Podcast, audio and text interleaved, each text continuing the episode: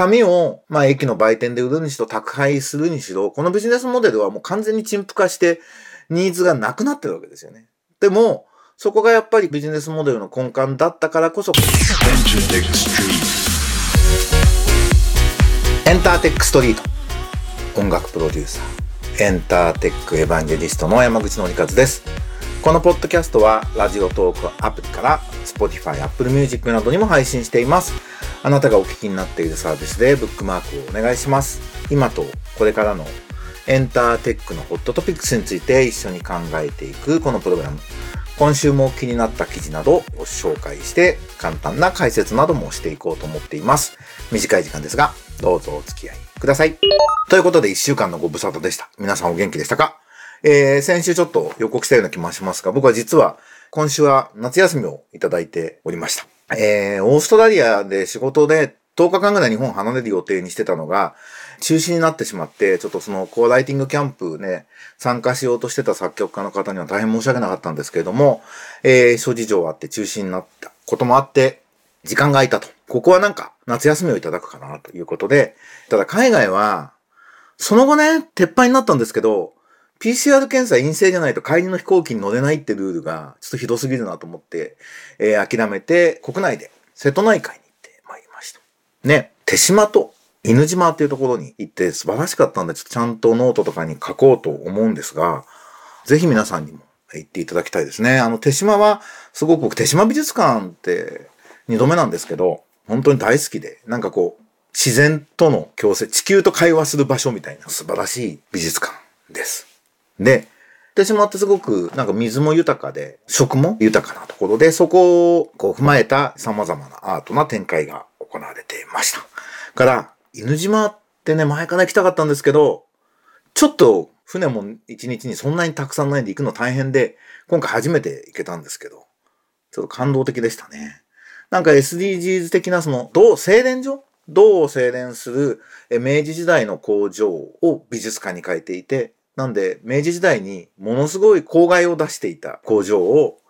再生して天空の城ラピュタみたいな、そういう世界観にもなってるんですけど、自然と共生しているっていうようなことになってるんですよね。だからまあ、大きなコンセプトとしては、明治の日本の近代の、まあ、負の部分も含めた総括みたいなことになるんですかね。なんか、坂の上の雲を縛り太郎じゃないですけども、まあ、明治維新で日本は欧米の列強の植民地にならなかった数少ないアジアの国で、で、富国強兵をして、えー、日清戦争、日露戦争にも勝つというのは日本にとってこうすごくプラスのものと語られてるわけですけど、その裏には、えー、いろんな、えー、負の部分もあったんですよということを理屈っぽくなくアート作品の形で伝えてるなと思いました。あの、まあ、何より僕はね、やっぱ福武財団が本当に素晴らしいなと。あの、僕そんなに普段お金持ちが羨ましいとかもう思うタイプではないんですけど、いや、本当に叶わないなというか、本当に尊敬するなと思います。あの、世界レベルの現代アートのこう水準で現代アートの美術館を作って、で、人類の今の課題みたいな、こう、ものにきちっとフォーカスしながら、まあおそらく数百億円レベルの投資は必要だったと思うんですよね。あれ全部やるのに。で、結果としてものすごい地域振興にもなっていて、手島とか犬島とかね、美術館がなければ、まあその失礼ですけど、まあ本当にただの田舎の島で、犬島なんて島としてほぼ無人島になってたんじゃないですかね。地域振興のためにもなって、ちゃんと地元のアイデンティティ、文化だとか食も含めたをアイデンティティにしてやっているところも素晴らしいなと思いました。今回はあの、直島が、まあ、直島っていうところが、メインなんですけどね、このベネッサートミュージアムは。今回は去年直島行ったんで、今年は直島行けなかったんですけど、直島もまた行きたいなと思いますし、ぜひ皆さんこの直島、手島、犬島、あの、まあ、瀬戸内芸術祭、今年秋またやるんで、その時期でもいいですし、僕は混んでない方が好きなんで、季節わざと外していったりしてるんですけど、あの、ぜひ行っていただきたいなと思います。で、今回は、あの、宇野港って岡山県側の玉野市というところの新しくできた宇野ホテルってなってそこに泊まったんですけど、そこから船で島に行って帰ってくるっていうのも、ちょっと大人っぽいプレイにはなるんですけど、あの、すごくいい形で、で、しかも玉野市にもアートが出てきてて、その直島に始まった現代アートの動きが周りの街にもどんどん広がってってるっていうのは、本当に素晴らしいなと思いました。なんか最近僕がもう、僕の趣味がアート鑑賞っていうか美術から何かを受けて考えることが結構メインアクティビティになってきたので、てか僕一応あの、プロフィールに自慢で書いてるんですけど、メディアアート作品作ってクリエイティブディレクターとして、アジアデジタルアートアワード福岡っていうので、インタラクティブ部門優秀賞っていうのを取ったというね、え自慢があって、これ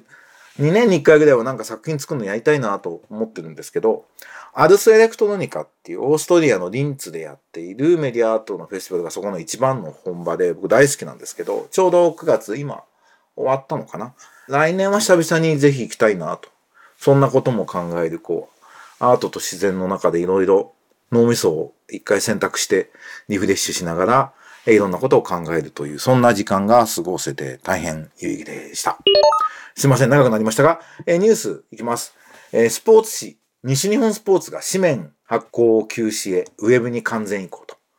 えー、西日本新聞は9月6日、同志が発行するスポーツ新聞西日本スポーツの紙面発行を3月31日をもって休止すると。これやっとですね、素晴らしいですね。もう紙を、まあ駅の売店で売るにしろ宅配するにしろ、このビジネスモデルはもう完全に陳腐化して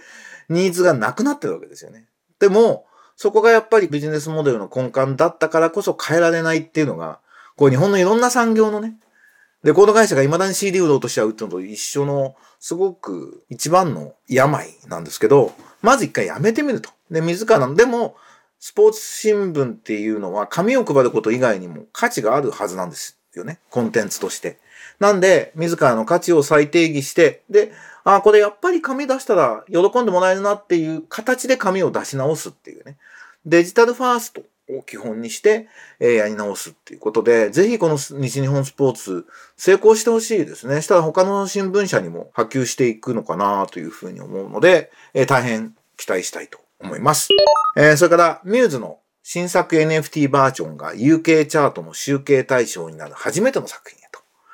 あの、ミューズのニューアルバム、Will of the People は NFT バージョンをリリースするんだけども、これは、えー、初めて UK アルバムチャートの集計対象になるっていうね、新しいそういう NFT っていう分野を、チャートの対象にされる新しいフォーマットっていうことをやって、まあ、NFT っっていう証明書付きのデジタルファイルの発行っていうやり方が音楽の世界で一般的になっていく流れがあるなというふうに思います。えー、スタジオエントレ、僕が代表のスタジオエントレがインキュベーションをしたドットミューラという NFT 音楽マーケットも、えー、おかげさまで、えーと、CEO も決まり、え資金調達もできて、え今月末ぐらいに多分正式に発表できると思うんですけども、ドットミューラー本格的にやっていきますので、ぜひ皆さん応援注目していただきたいな。新しい音楽家にとって意味のあるエコシステムを強化していくというかアップデートしていく。音楽家と音楽ファンが喜んで楽しんでもらえて、で、ビジネスが回っていくっていう仕組みの一億をドットミューラーが担えればなと思っております。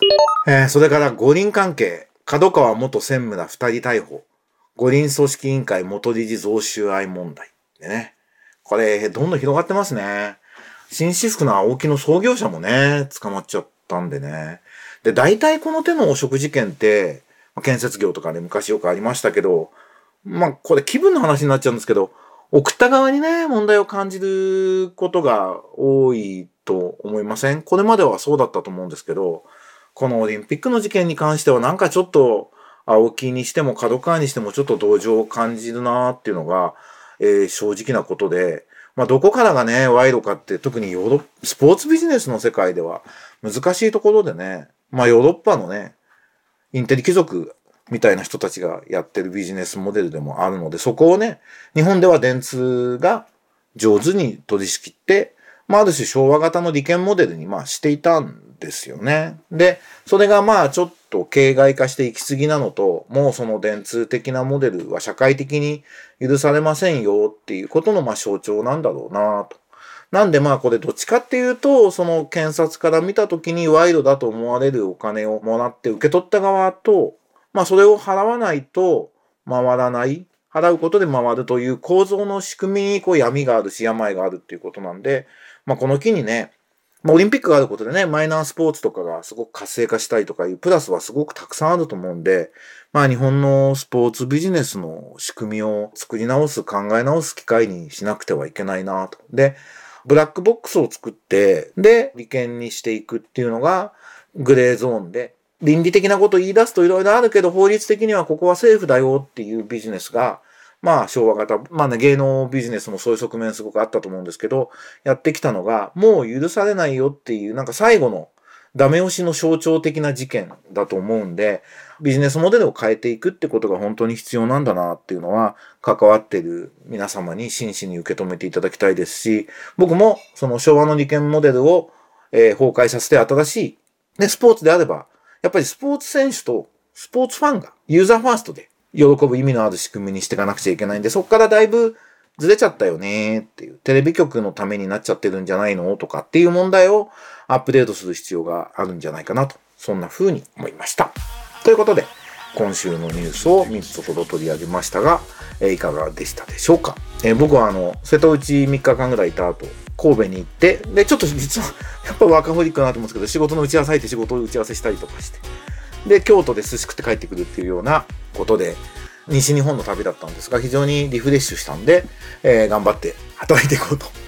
えー、思いますので、また来週お会いできればと思います。エンターテックエヴァンジェリスト山口のりかずのエンターテックストリートでした。また来週お会いしましょう。バイバイ。